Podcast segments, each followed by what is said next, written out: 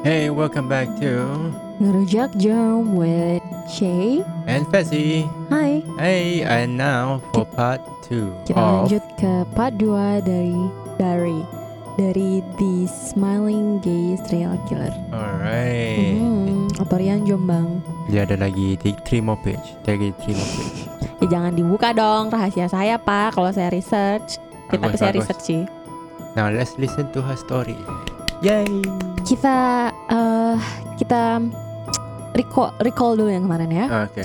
Jadi ada eh, pembunuhnya namanya Rian Jombang. Ya, Dia gampang. adalah seorang eh, penyuka sesama jenis atau gay. orangnya manis. Mm-mm, orang yang Yay, manis, orangnya tingginya bagus-bagus. eh, tingginya sekitar 170 cm, Hmm. kulitnya sawo matang, Mm. dia suka senyum, Mm-mm. dia baik, Orangnya dia it's you know what? very very um uh, it's a ideal person. Then it's it, it- you know if you if you met him, uh, it will be really easy for you to you know fall in love with him Mhm. because it just how easy for you to get close with him Mhm. and it's it's it's his personality. Mhm. dan um, karena personalitinya itu dia mudah uh, menarik orang dekat sama dia Iya.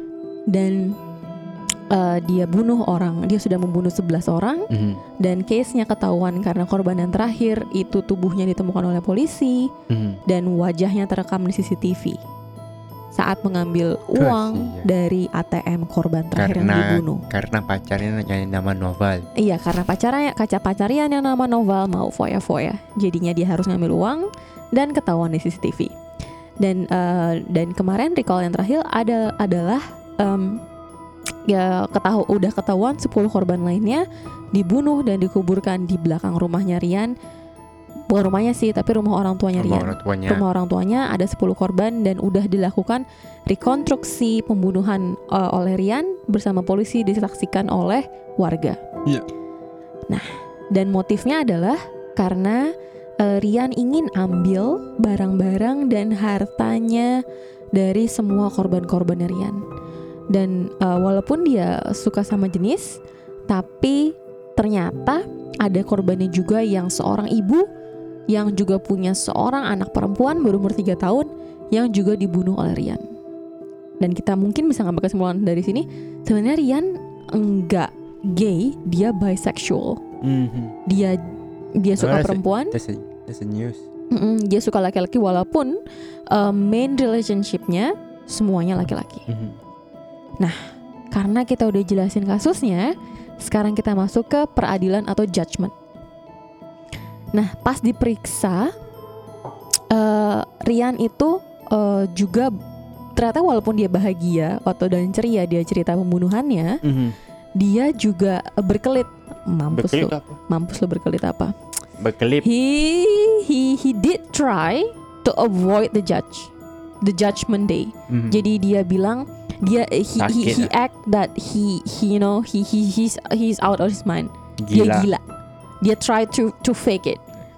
Um tapi uh, tapi polisi pas um, periksa dia ke psikiater, psikiater bilang enggak, dia enggak gila, but he super really manipulative Mhm. buat uh, to achieve his goal Mhm. gitu. Nah, pas uh, dan ketahuan juga waktu diperiksa dalam relationship, he likes to be the the one that like a woman, the, the woman part. Jadi kalau misalnya dia dalam hubungan uh, sesama Cowok. jenis, dia lebih suka jadi perempuannya. Mhm. Kayak Dia gitu. bottom lah. Iya dia bottom. Nah, tapi uh, orientasi seksualnya tidak ada ke, ke- kaitannya dengan uh, dia ngaku ngaku gila tadi. Mhm. Jadi nggak ada hubungannya. Jadi kayak orang nggak ada orang nggak ada hubungannya kamu gay dengan kamu gila. Mhm. That's it's separate thing. that's a separate thing and you can't put that as a Mhm. as an, as an excuse gitu Hmm. kan. Nah, habis itu pada 6 April 2009, almost a year after that, Mhm. itu akhirnya the uh, pengadilan negeri itu put a death sentence to him. Mhm. Death. Death Oke. sentence. Nah, habis itu dia ngajuin banding. He banding apa sih? He put Kak susah kak cerita ke orang Singapura kak. He put he he did the Apa dia? uh, Maaf ya, aku nggak ngerti. Oh, dia, dia mau buka Google sekarang. Eh Dia mau buka Google Translate. eh eh, appeal appeal Oh, mau appeal. Allahu Akbar Dia mau appeal. he did the appeal jadi kalau di Indonesia tuh eh, kayak gini yang peraturannya yang Continue. kayak gini peraturannya so the first judgment Hmm. itu pengadilan negeri pengadilan negeri and then if you want appeal you appeal to Mahkamah Agung Mhm. Kamu pasti nggak ngerti aku ngomong apa No. habis appeal ke Mahkamah Agung dan kalau misalnya your case Mahkamah Agung. The main, the main. abis your main court, case ah. is rejected still rejected in Mahkamah Agung Hmm. you appeal to Presiden Oh. nah kalau Presiden udah ditolak juga you can't you just can't Nah, President has more things to worry about. Hmm. Nah, ha- nah karena di Rian nggak setuju sama uh, decisionnya pengadilan negeri, dia put his appeal to Mahkamah Agung. Hmm. Hasilnya tetap sama. Is it the High Court? Eh? Akhirnya pada jadi di Indonesia ada yang namanya mampus lu. Hmm. Ada yang namanya Hari Kesaktian. Maaf kak, bentar ada yang jatuh. Namanya Hari Kesaktian Pancasila. Hmm. itu tanggal 1 Oktober si Rian mengajukan grasi ke Presiden Joko Widodo. Dia mau minta tolong sama presiden. Terus ya, Terus, kayak best friend gitu. heeh. Rian yang membunuh 10 11 orang dan memutilasi beberapa di antaranya itu ingin Jokowi mengurangi hukumannya. Dari hukuman mati, dia minta sama Presiden Jokowi untuk menjadikan hukuman seumur hidup. Hmm. Jadi jangan jangan bunuh saya, biarkan saya meninggal di penjara nggak apa-apa, Hmm. Tapi biarkan itu menj- itu meninggal dengan alami, Hmm. bukan karena dieksekusi. Hmm. Permintaan namanya kalau di Indonesia when you appeal to president, it's called grasi. Hmm. Gerasi. Heeh, grasi. Nah, di permohonannya yang diajukan sama pengacara, pengacara dia tulis surat. Oh. He Oh. Old school. he tulis surat by his Very pers- handwriting. very personal. very personal. Dia benar-benar tulis Hmm. Uh, surat ke presiden. uh, bilangnya gini, Pak Presiden, saya uh, dia mengaku menyesal dan minta maaf atas perbuatannya membunuh 11 orang. Ini literally handwritingnya ya, aku Hmm. bacain. Assalamualaikum warahmatullahi wabarakatuh. Yang saya muliakan dan saya hormati Bapak Presiden Republik Indonesia Joko Widodo. Dengan ini saya menyatakan penyesalan saya yang sedalam-dalamnya atas semua tindakan kriminal yang sudah saya lakukan. Dalam masa pertobatan saya hari ini, saya memohon dari lubuk hati saya yang paling dalam agar Bapak Presiden Joko Widodo mau memaafkan dan mengampuni saya. Tulis Rian mengawali surat itu. Nah, dia meminta kesempatan untuk memohon ampun kepada Tuhan untuk tebus dosanya. Mhm. Bapak Presiden yang saya hormati, atas semua kesalahan dan dosa yang sudah saya lakukan, saya mohon dengan sangat diberi kesempatan pada saya untuk selesaikan puasa kifarat sebagai kewajiban seorang muslim yang sudah membunuh orang lain. Maka sebagai gantinya sesuai dengan Al-Quran, saya harus berpuasa dua bulan berturut-turut atas satu nyawa yang saya bunuh. Hmm. Dan saat saya menulis ini, permohonan ini, saya sudah menyelesaikan puasa kifarat atas lima nyawa yang sudah saya hilangkan. Hmm. Yang saya muliakan Bapak Presiden Joko Widodo, sebagai seorang terpidana mati, saya hanya bisa ikhlas dan berusaha mendapat pengampunan dari Allah SWT dan Bapak Presiden Republik Indonesia Joko Widodo. Tulis Rian. Ini pada tahun 2009 Hmm. dia menulis ini. Nah, habis itu belum ada jawaban sampai akhirnya beberapa waktu lalu itu ditolak oleh Presiden Joko Widodo dan kini ia menjalani hukuman di em, lapas atau penjara di Cirebon, Jawa Barat. Masalahnya di, sam- dia menunggu dia belum ada keputusan eksekusi matinya kapan. Hmm. Jadi dia udah sampai presiden kan udah ditolak. He can't he can't do anything anymore. Karena you know you, you just can't. If president say no then it's no. Tapi the date of the execution just not there even until now. Nah, habis itu eh nah di penjara dia ma- karena dia pinter ngaji di penjara dia ngajar ngaji Wah bagus. Alhamdulillah. dia mengajar ngaji dia khotbah habis itu dia bilang ya udahlah karena presiden sudah bilang tidak saya ikhlas saya pasrah dan dia em, mengaku siap dibunuh kapan aja tapi ia berharap dilakukan setelah selesai puasa kifarat Habiskan dia punya puasa. kan. Mm-mm, habiskan dia punya Puas- puasa Dua dua bulan satu. So that, that times 11 22 emang iya di, Al- di, di 20 Al-Quran kayak gitu ya Nggak tahu. aku nggak pernah I never heard of it before. Tw- 22 pernah. months. Eh, jadi katanya di Al-Quran itu kalau bunuh orang harus puasa dua bulan. Emang So, begitu? so that means 22 months. Iya, emang begitu. Nggak tahu, nggak pernah dengar. That's the first thing for me. Maybe we do we we do some research on that kali ya. Mohon maaf ya, ah, aku ah, tapi menurut aku da- tanpa mengurangi rasa hormat aku sama Al-Quran, tapi menurut aku you kill someone and you just pay it with just two month uh, fasting, it's it's you know it's It's not enough. it's not enough. No, Menurut I, I I don't know. I never heard that before. So. menurut I aku can't I can't give any comments. it's it's a bit light gitu Hmm. kan kamu bunuh orang dan kamu puasa dua bulan aja itu kayak hmm, Eh. ya you know Ah, aku every year puasa satu bulan. nah iya kamu bisa bunuh setengah orang Ini dua bulan true. But, uh, sekarang kita masuk ke kemungkinan motif dan reason kenapa sih sebenarnya ini semua tuh kenapa? Dia tuh kenapa? Sebenarnya kalau misalnya kita lihat butuh uang ya. kita lihat nah tapi butuh uang tuh kenapa? Maksudnya lah sekarang gini selain miliarder miliuner itu semua orang butuh uang. Tapi apa iya semua orang 7 billion people in the world semuanya jadi serial killer? Ya kalau iya kan gak bakal jadi 7 billion dong. Jadi ya. nah makanya kayak kalau kita ketemu serial killer kan kita juga pengen tahu kan kenapa sih kenapa? Your mind? Heeh, lo tuh kenapa kenapa cerita kenapa Hmm. gitu. Nah kita masuk ke bener-bener tarik ke belakang dari dia lahir. Nah makanya riset saya panjang kak. Ini saya nyarinya dari dia lahir. Pasti bagus saya nggak nyarinya dari Adam dan Hawa. Jadi kitab nih buku gue.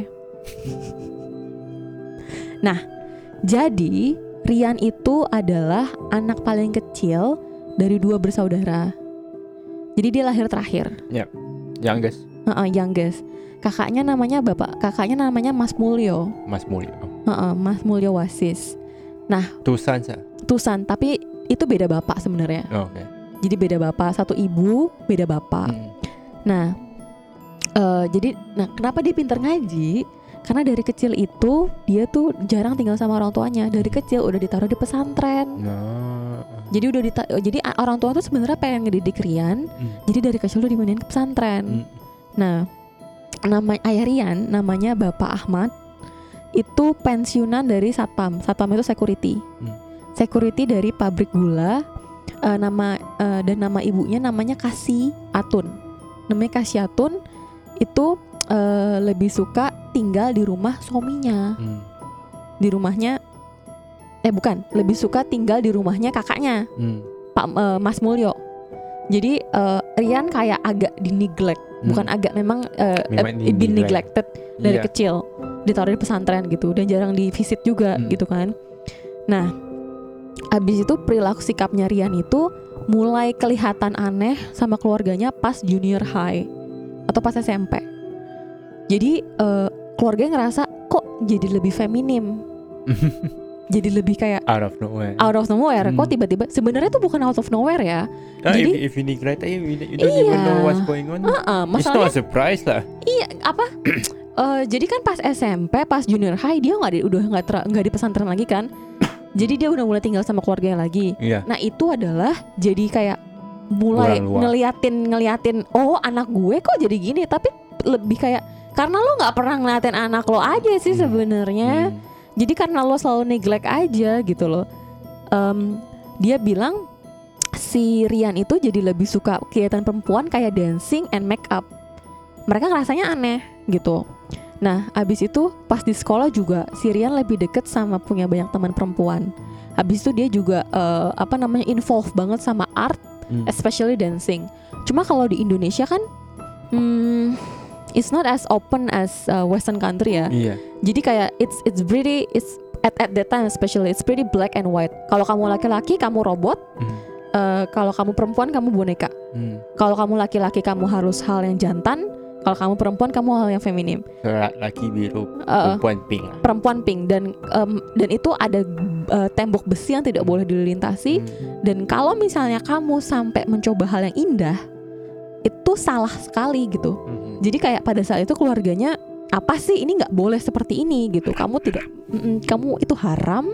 Kamu laki-laki kamu tidak boleh seperti ini. Hmm. Ini adalah hal yang salah gitu. Padahal kan bukan seperti itu gitu kan. Nggak boleh kayak gitu kita. Kalau anak kita suka nari ya biarin aja nari, Hmm. tapi harus nari yang bagus. Jadi bener-bener full potential gitu kan. Hmm. Tapi Rian itu pinter, pinter banget. Pinter pelajaran, akademis good sama he's really good at socializing socializing Hmm. with his friends. Ini kayak cerita Voldemort aja. Dan Dan- Voldemort punya backstory sama aja. Nanti dia baca jadi prefect ya di pesantren. ya? Dapat Rian jadi prefect ya di pre- nah, pesantren. set- kan kita tahu kan di setiap bad guy, behind every bad guy Hmm. there's always a back sad story. Hmm. Nah, bahkan dia saking pinternya dia masuk favorite school, Hmm. high uh, the most favorite school di Jombang. Favorite school or favorite student? Favorite favorite school, favorite high school. Hmm. Jadi pas ha- junior high school dia full of having a lot of achievement, Hmm. terus dia bisa masuk high school yang most favorite Hmm. di Jombang. You mean you mean the most the most The good, most- the, better, the bo- best school the best in school Jombang. in Jombang ya. Heeh. Dia bisa masuk situ gitu. Nah, masalahnya gimana ya? Kalau misalnya punya sifat kalau eh, kalau you've been neglected since you were young Hmm. and then your parents not actually talking about it Oh, and just you. and take care of you, it's just getting bigger and bigger and and actually he he doesn't even know what what was that he didn't know Yeah. what was that and then like how, how to deal with that and Mm. it's it's just getting bigger and growing and like. "Uh, what is this how how how do I deal with this Hmm. jadinya itu sifat sifatnya dia makin makin parah gitu he, he doesn't know how to deal with this and he decided uh, di- dia cuma satu bulan di SMA di negaranya dia terus uh, akhirnya dibilang you know what I I I, I, will move to capital Hmm. means that he moved to Jakarta Hmm. karena ini ini kayaknya nggak tahu kayaknya harus pindah Oh, aja deh yeah, What's the point in my family? Saya, Mm-mm. kayaknya harus pindah aja deh. Nah, baru habis dia di Jakarta, dia ngerasa, oh wow, this place is amazing. Karena dia ketemu teman-temannya dia yang, nah di saat itu dia tahu dia suka laki-laki. Mhm. Nah di Jakarta itu kan lebih lebih lebih vibrant ya, Hmm. lebih lebih lebih colorful gitu kan. Nah dia ketemu teman-teman homoseksual. Hmm. Di situ dia, oh ternyata banyak, ternyata I, you know what, people accept me here. Hmm. Dia ngerasa lebih senang gitu di Hmm. Jakarta kan. Habis itu dia ketemunya dari yang kalangan menengah ke atas, middle middle class to high class gitu. Hmm. Jadi dia kayak, wow wow, kamu bayangin Jombang, eh, Jombang walaupun dia nggak nggak terlalu desa-desa banget, tapi kan itu kayak nggak se-vibrant Jakarta kan. Hmm. Jadi kayak, oh my god, oh my god, this is amazing, this is Hmm. damn good, Hmm. amazing gitu kan. Terus dia ngerasa senang banget. Abis itu dia pindah-pindah tempat tinggal Hmm. di Jakarta karena dia pengen coba-coba hal baru Hmm. gitu kayak eh ini seru eh ini seru eh ini seru Hmm. gitu. Terus em, ia pernah tinggal di kamar apartemen yang sewanya tinggi. Jadi eh, dia pernah tinggal di kamar apartemen yang harganya 260 dollar per month in 1995. Yes. That's damn expensive. 1995, yeah. What, Mahal, 260 dollars. Mahal banget kan? Nah, habis pas pas high school kakaknya bilang itu dari high school tuh dia udah kalau udah mulai labil maksudnya eh, dia kalau marah tuh nggak bisa nahan nggak bisa nahan emosinya gitu loh dia langsung lempar barang he Hmm. just smash thing kayak gitu but I think like it's because you know he's been neglected nggak Hmm. ada yang ngasih tahu dia kamu kalau marah harusnya seperti ini Mm-mm. kamu kalau kalau kamu kalau kamu nggak suka kamu bilang atau misalnya kalau kamu sedih kamu bilang Hmm. your mother will will will listen gitu atau Mm. kamu kalau senang kamu juga bilang gitu I think it's it's it's it's to show you know he he he, he doesn't even not understand how to show yeah how Hmm. to show his expression gitu jadi dan keluarganya tuh instead of you know listening or anything he just say that there's something wrong with you you know what Hmm. there's something wrong with you and then you know what just move Mm. jadi kayak it's it's you know I I know that he's been killed 11 people but Mm. it's you know what it's not actually his fault 100% Mm. It- it's how he brought up until that part gitu loh. Jadi eh ap- eh, abis itu eh, apa namanya bahkan kakaknya bilang eh, to solve his condition, kakaknya bilang ya udah nikah aja sama perempuan gitu. yeah, yeah, yeah. Mar- marriage will solve everything. Not create more Yeah. problems. Yeah, yeah. It will solve it. Yeah, yeah. That's genius. Uh, just for your information, personal information, aku belum aku belum nikah dan aku bete banget kalau ada orang ya udah nikah aja. Itu itu kesel banget loh, itu kesel banget dan dan pas gimana rasanya kamu been neglected with your family your whole life and you doesn't even know how to take care of your emotion, how you doesn't even know how to express that you mad and you've been trying. I mean like by showing that you mad, by showing that you doing something not right you've been trying to communicate with your family that mom dad brother there's something that there's something that inside me that is not right and i don't know how to express it and i'm asking for help. And you know the sentence that the sentence that is super rare that come from your family is just married but married woman. The hell? Mm. jadi kayak apa pun ini apalah. Terus abis itu you know what? Abis itu Rian nggak mau lagi ketemu sama abangnya. Mm. ya iyalah aku juga bete nah abis itu em, psikiaternya bilang psikiaternya si Rian eh, kalau tanda-tanda psikotis psikotis itu severe mental illness itu Rian tuh nggak ada tapi kalau misalnya dia psikopat means that Psychopath. Mm-mm. dia nggak ada empati atau kontrol perilaku ya memang ada gitu ya karena dia nggak pernah diajarin Mm. dia nggak tahu he, I think he doesn't even know what is empathy word means ya karena orang tuanya nggak pernah ngajarin orang tuanya nggak pernah tahu orang tuanya nggak pernah komunikasi keluarganya nggak care jadi kayak ya ya gimana pak dia aja nggak tahu kalau empati itu exist I think should call this like a Voldemort syndrome. Betul-betul. Betul apa? dan psikiaternya bilang Rian Rian tahu kok dia bunuh dengan sadar dan Rian tahu yang mana yang salah yang mana yang benar gitu tapi ya dia apa ya? Dia cuma nggak tahu aja apa yang ada dalam dirinya tuh harus diapakan gitu. Nah nih yang menarik dan ini ini bagus sih. Ini psikiater Indonesia bagus. Jadi eh, pada kan eh, hasil psikiaternya si Rian itu kan keluar tanggal 29 Juli. Iya. eh, psikiaternya nggak cuma ngecek si Rian doang. Psikiaternya juga ngecek ibunya. Oh. oh. nah buat ngecek ini ini genetik apa bukan gitu kan? Nah itu telah dicocokkan dengan kepribadian orang tuanya di Jombang yang diperiksa sehari kemudian sehabis Rian Mm. dan ternyata eh hasilnya eh, orang tuanya normal sisi kejiwaan tapi, Tapi? ibunya punya sifat yang mirip dengan Rian Narcissistic. yaitu sensitif Mhm. it's easily getting offended Mhm. and um she uh, the mother is super dominant Dominant. Mm-mm, super dominant kok dominan sih dominant Jadi- genetik lah.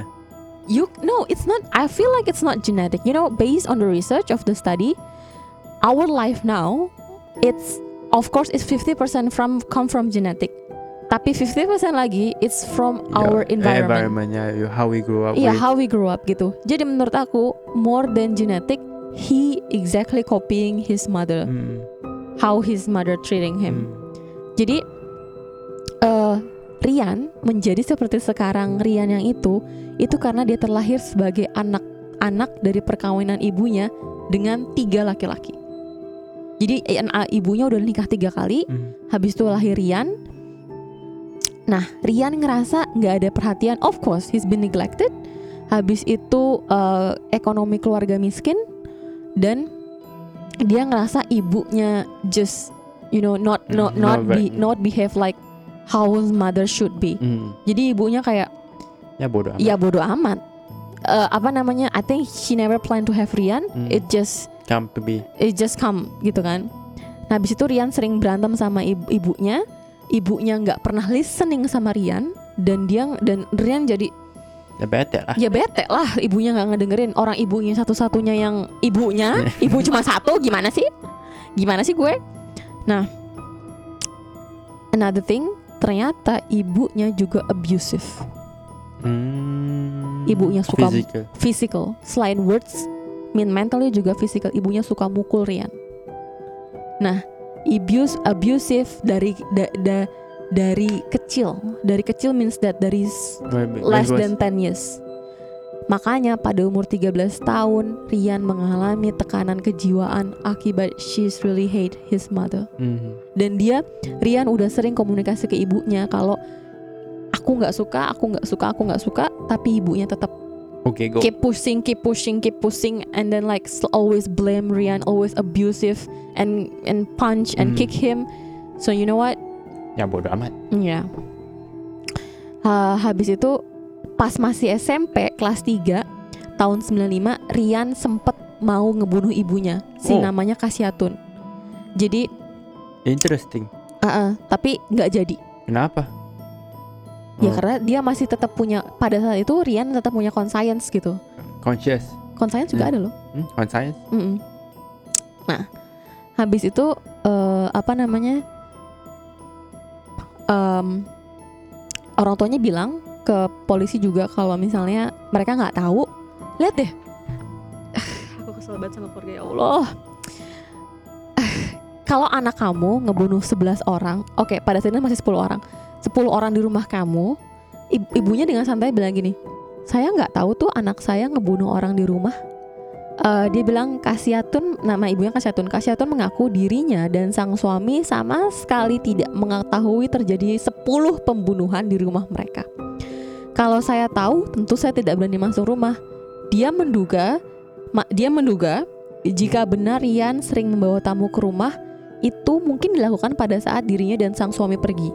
Begini ya, kalau sampai ada 10 orang dibunuh dan tadi ingat kan korban pertama itu bukan tadi episode sebelumnya aku cerita korban pertama itu dibu pertama dirayu eh, ngobrol mungkin melakukan hal-hal mm, seks habis itu dibunuh setelah dibunuh digulung pakai kasur setelah digulung Hmm. pakai kasur habis itu dibakar Hmm. setelah dibakar habis itu dibersihin sisanya setelah dibersihin sisanya ini gue capek ngomongnya ditarik ke belakang rumah digali kubur ditutup tanahnya terus Takes a, it's a, it's It a long takes effort. a while. It takes a day more than a day. Uh-uh.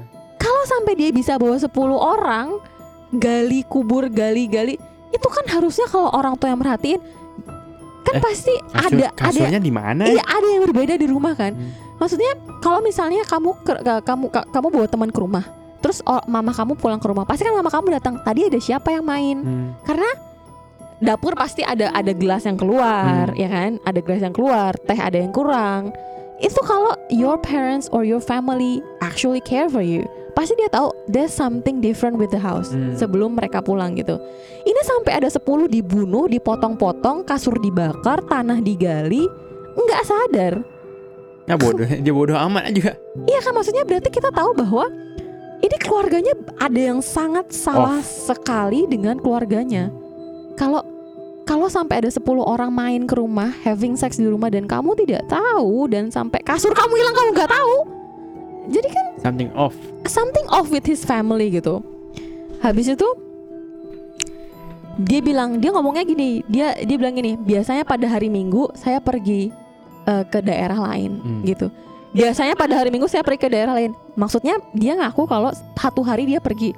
Ya masa iya bakar kasur, bunuh orang. So that means on that day lah. So that means when when she leaves Iya, tapi maksudnya every Sunday. Berarti kan dia lakukan semua itu every Sunday, tapi kan masih ada yang berubah di rumah gitu kan?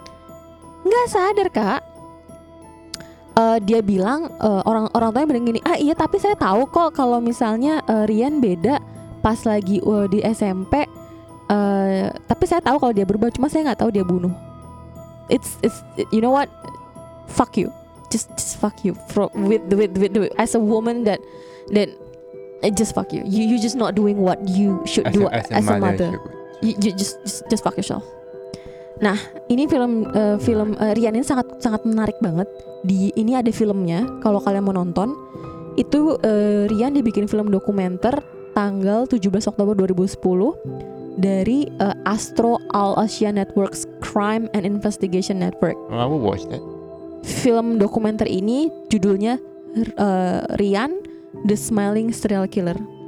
Ini eh, film dokumenter ini berisi semua wawancaranya Rian, interview Rian eksklusif oleh eh, Asian eh, All Asian Networks tentang kehidupan personal life and all the crime that he has Ah, will been watch that. done. Yeah. Yeah. And I mean like that's uh that is the motive that, that is the probability that that and it's not a probability that is the, the his family is the actual reason why he's The kill. yeah is being Eh, this it sounds like that that like that TV show yang cerita apa tu yang that gay. It's a scene. yang Kayak- mana It's a scene yang yang, yang anaknya dapat HIV, dia gay. oh Apa, iya and then, iya and then, iya and then, the, iya and then the best friend blame on the mom because Ah iya iya neglecting. iya. Sama Oke, sama. saya track saya track kak. Jadi kita kita kita suka uh, bu- wah, kita bukan suka. Oke, kita kita suka nonton kita iya kita suka nonton uh, nonton movie atau film yang seru gitu kan. Hmm. Nah jadi ada ada ada series juga namanya judulnya ini bagus kalau kalian uh, bisa akses filmnya ini bagus judulnya It's a Sin. Ini ada uh, itu adalah sebuah dosa gitu. Ah, berdosa. Uh, uh, itu adalah sebuah ber- uh, sebuah dosa. yang Ini ceritanya sedih banget. Ini juga tentang homoseksual homoseksual. Ceritanya tentang uh, homosexual uh, during the 80s when the, uh-uh, when the uh-uh. AIDS HIV started. mm, ini ceritanya tentang um, sebenarnya banyak tentang banyak banyak ini uh, banyak cerita case HIV di situ kan.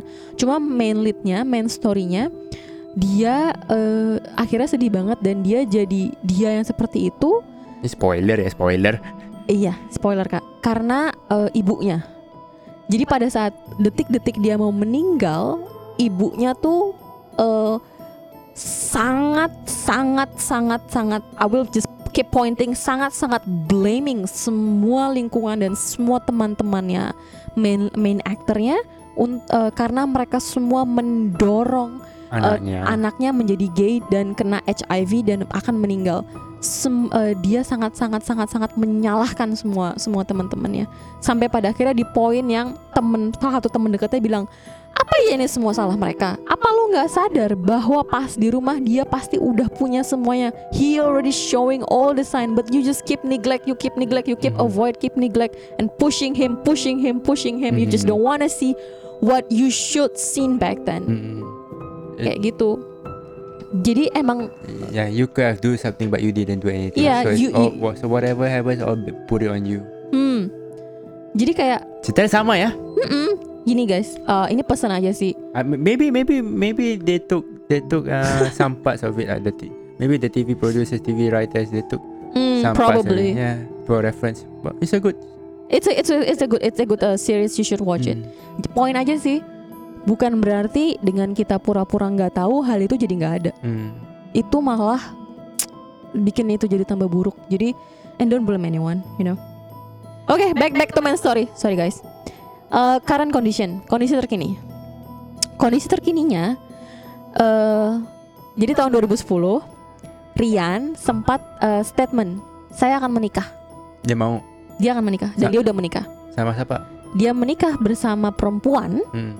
eh, ini masih di penjara loh ya Bapaknya- bersama bap- perempuan namanya Eli Winaria Eh, cute namanya. masih muda Hmm. umur 27 27. Mm-mm. Dia umur berapa? Eh, eh, mana aku tahu pada saat 2010 dia umur berapa dia lahir 73 berarti 2010 eh 37 Oh, 10 years younger. Mm-mm. Nah.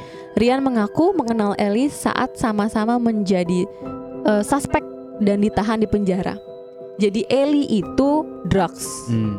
is the drugs crime Hmm. dan eh, dia udah telah bebas udah bebas tapi eh, Rian masih di penjara kan Hmm. sering ketemu tapi muncul rasa cinta sama Ellie Em, dia bilang awalnya aku menolak tapi kan gara-gara aku gay dan aku killer gitu kan aku Iya. membunuh Nggak- tapi nggak- katanya nggak ada orang yang suka eh, gitu ya. katanya Ellie tetap mau sama aku ya udah aku terima nggak ada salahnya dicoba nah untuk mas kawin dia akan memberikan perhiasan emas Oh, bagus. buat si Ellie. Nah, uh, emas dan seperangkat alat sholat uh, dan Al-Quran. Alhamdulillah. Nah, uh, Rian bilang keputusannya menikahi Ellie setelah dia menyadari tentang hukuman mati yang akan dijalaninya kelak. Terus dengerin ya, sampai akhir riwayatnya Rian, Rian masih pengen, you know, uh, Rian masih pengen punya hubungan sama ibunya. Hmm. Jadi dia bilang gini, selain itu aku juga mempertimbangkan ibuku. Ibuku pengen punya cucu dan ibu udah tua. Jadi ya udah deh, aku aku ikhlas, aku ngalah, aku aku hidup normal, aku pengen menikah dan memiliki anak untuk ibuku. Hmm. Good. damn mother. Nah, karena berangkat dari keinginan ibu aku, aku menerima dan ingin berubah eh, dan menikah bersama Eli. Hmm. Bodoh kan? Kesel gue Masih kasih atun ini Eh, Info terakhir tanggal 22 Januari 2021 This year This year 21. Hmm. Jadi itu dia, mereka udah nikah Hmm. Nah habis itu Udah ada anak 10 tahun. kurang tahu belum nggak tahu. Nah sampai tahun ini sampai saat ini Rian masih menunggu kapan eksekusi. Jadi waktunya belum ditentukan. Dari 2008 Hmm. sampai 2021 tidak ada kepastian kapan Rian akan dieksekusi mati. Jadi sampai sekarang Rian masih hidup, masih mengajar ngaji, masih dakwah, masih khotbah. Eh, dia masih ceramah dan dia masih berpuasa di eh, eh, apa namanya penjara di Cirebon Jawa Barat. Tapi dia udah nikah. Dia sudah menikah. Hmm. Tapi aku nggak ada info dia udah punya anak belum. Kayaknya sih belum punya anak. Tapi ya itu dia menjalani hari-harinya seperti biasa. Di penjara. Mm-mm. Okay, that's end of Rian. So now we go to plot twist. Ah, okay, what's the plot twist? It's it's it's just you know it's just Short. short plot twist. We we come to the end of uh, this part. Sedikit plot twist. Jeng jeng jeng. Sebenarnya plot twistnya itu bukan plot twistnya Rian.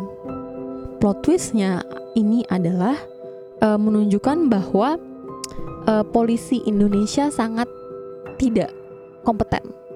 Kenapa? Em, karena pada saat jadi kan kasusnya Rian ada se- 11 korban kan. Hmm. Nah, di 10 korban itu si polisi pernah terjadi salah tangkap. Jadi bukan nangkap Rian, dia nangkap orang lain. For the previous murder. Ha-ha, makanya si selama 10 itu Rian aman. Karena ada orang lain yang udah ditangkap. take, take the fall. Ha-ha, Oh, ada orang innocent, innocent. Iya. Jadi selama selama selama 10 itu Rian aman karena eh, polisi nggak memeriksa lebih lanjut. Jadi s- eh, bukan bukannya nggak dia nggak pernah ketahuan karena ada, Ada, orang lain yang yang udah take- di penjara karena karena korbannya dia. Take Nah. the fall. Nah ini nah salah satu korban Rian ada yang namanya Aldo kan. Hmm. Nah Aldo ini hilang. Hmm. Aldo hilang terus udah dilaporin sama keluarganya Aldo. Hmm. Nah dalam kasus ini eh, dia langsung eh, polisi cuma ngambil teman-teman deketnya Aldo doang. Hmm. Dia ngambil eh, tiga tiga tersangka teman-temannya Aldo. Namanya Imam, Eko, sama Maman. Nah ketiganya juga eh, tinggal di Jombang. Itu juga teman-teman Rian. Iya ya. Jadi mereka masih inner circle.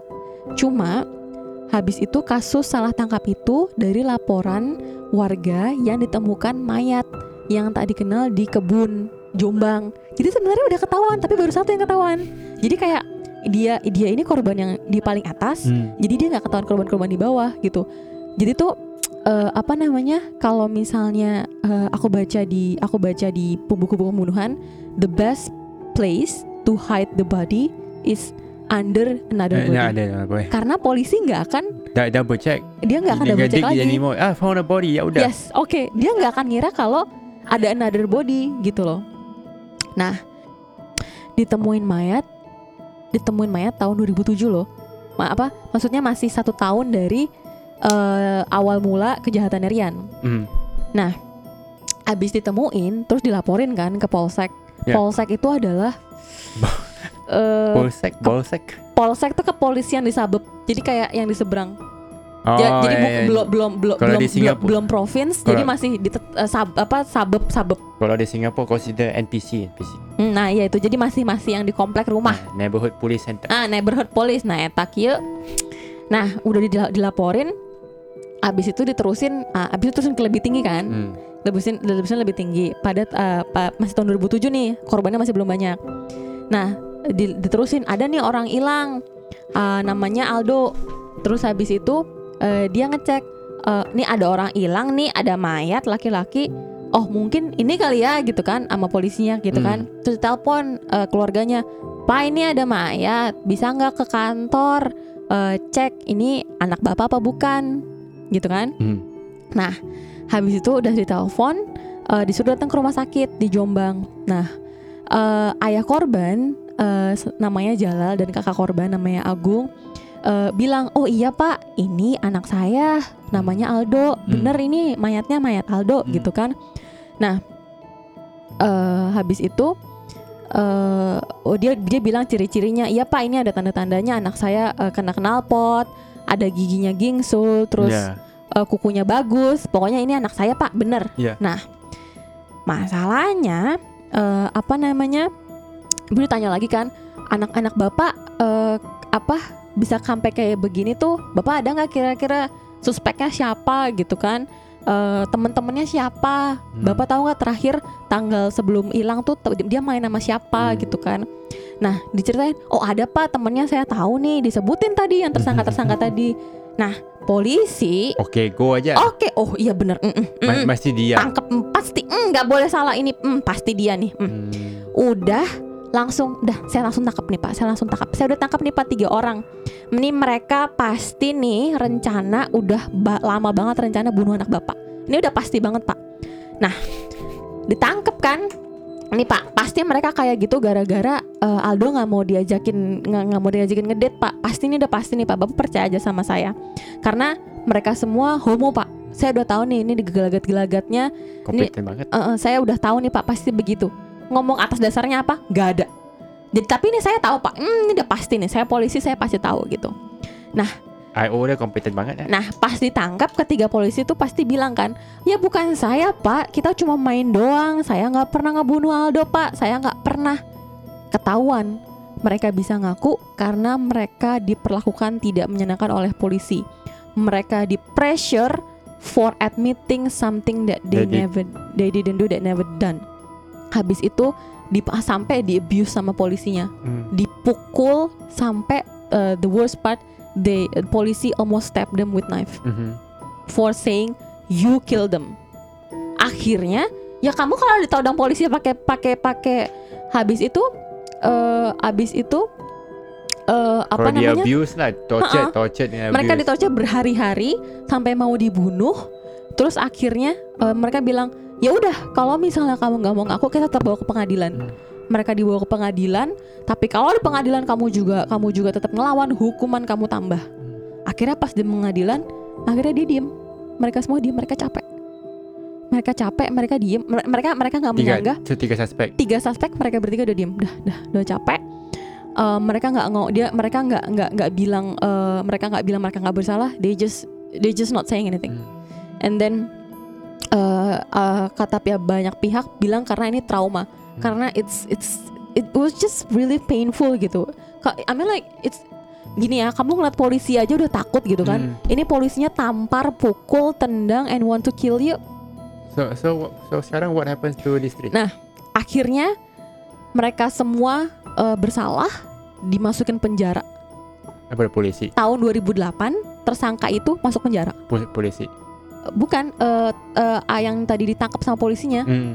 Mereka berhasil masuk penjara Ya, jadi ya. kasus itu selesai nah itu tahun 2008 Hmm. setelah eh, setelah eh, setelah Two, after 2008 two years. Two years 8 later. ditangkap two years oh kan Sirian bilang iya pak saya ngebunuh Aldo oh ya udah karena dia udah ketahuan em, alasan Rian menghabisi Aldo Rian tersinggung karena Aldo yang dianggapnya jelek Hmm.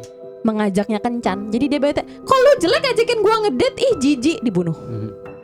Nah karena alas eh, karena alasan itu dibunuh nah karena Rian udah ditangkap jadi eh, yang si yang ditangkap ternyata cuma dua orang Nah, si Hmm. David sama Kemal ditangkap eh, apa namanya ya udah mereka bebas tapi nggak ada kompensasi apa-apa Oh, After yeah. two years. after two Two years, years wasted after- your life. I wasted your life inside the prison Hmm. and you've been I'm like you inside a prison Hmm. two years one day is already a hell Hmm.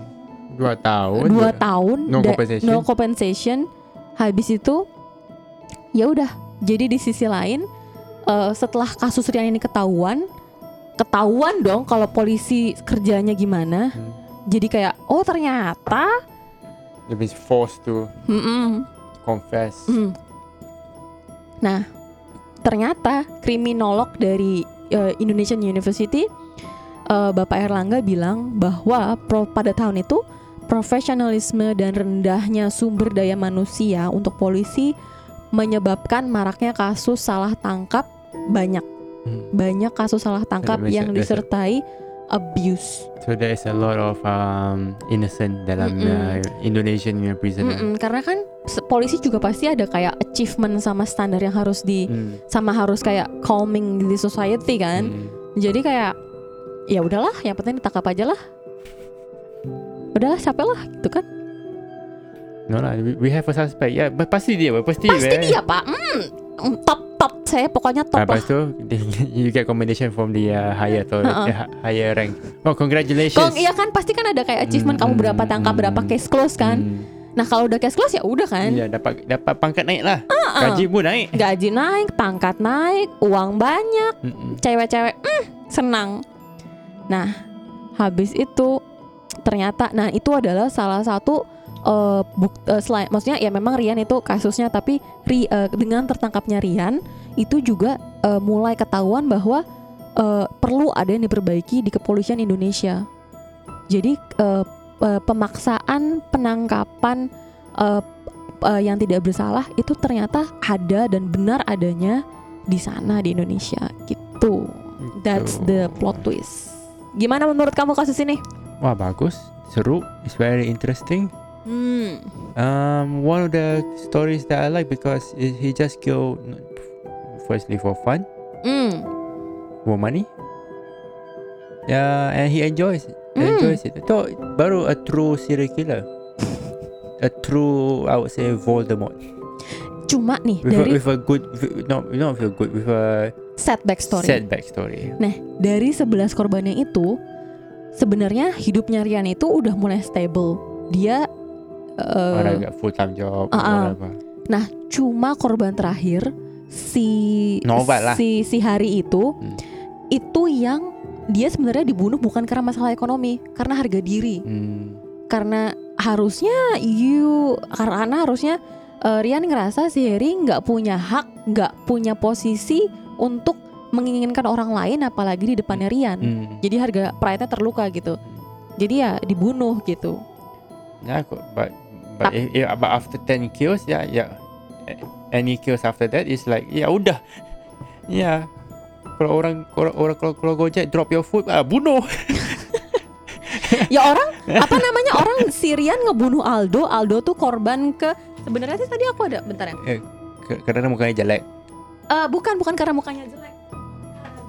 Nah, eh, Aldo itu korban ke Rana. hampir hampir ke hampir ke 10. Ah, ke 10 kayaknya. Oh, Aldo number 10. Heeh. Karena eh, Aldo yang jelek itu ngajakin dia ngedate Hmm. karena dia jelek, terus berani-beraninya ngomong sama yang mulianan agung Hmm. noob sempurna Ya, abang idaman. abang idaman Rian, Hmm. dia jadinya eh, apa namanya dibunuh. Nih dari 10 korban Rian, nih aku Nah, kasih tau ya nah, this is a true serial killer. Yeah. gimana menariknya Rian. Jadi kamu tuh MTV kan? MTV. Uh, you know MTV right? Yeah, music television. Ah, music television in Indonesia at that time MTV MTV kan juga big. update banget kan. Ada Yeah, yang namanya MTV VJ Hunt. Oh, itu aku tahu. Uh, buat jadi MTV VJ Hunt kan itu unit tuh ganteng, Hmm, tampan, Ya, ya, uh, pintar ngomong, have a good public speaking. Ada korbannya Rian yang merupakan MTV ya. Hmm. You, now you can imagine how attractive Rian ini kan Hmm. sampai you know uh, VJ it's really good at public speaking and Hmm. a, a person that's super good at public speaking can falling in love with someone else means that that someone else is not just a normal someone else must be Hmm. so Good interesting looking, yeah. right and good looking so yeah that's about it That's How- good. how do you think guys I would, I, uh, I think it's really, really good. So, guys, if you want more, if you find this very interesting, if you want more, so she will, she will research some more. udah capek tapi ya um I will try to uh, you know I like to research so yeah I will we will have more serial killer no no oh my god no, I'm I'm not saying that story, story story, story ya Allah kak ya Allah kak jangan sampai kak Uh, ya gitu so guys I hope you enjoy it sorry if I said something that is uh, kamu nggak ngerti atau bahasa-bahasa yang aneh Thank you. begitu. Thank you for the story, teacher. Cikgu. Hmm. Selamat pagi, Cikgu. Oke, I'll see you in the next episode. Ciao. Bye.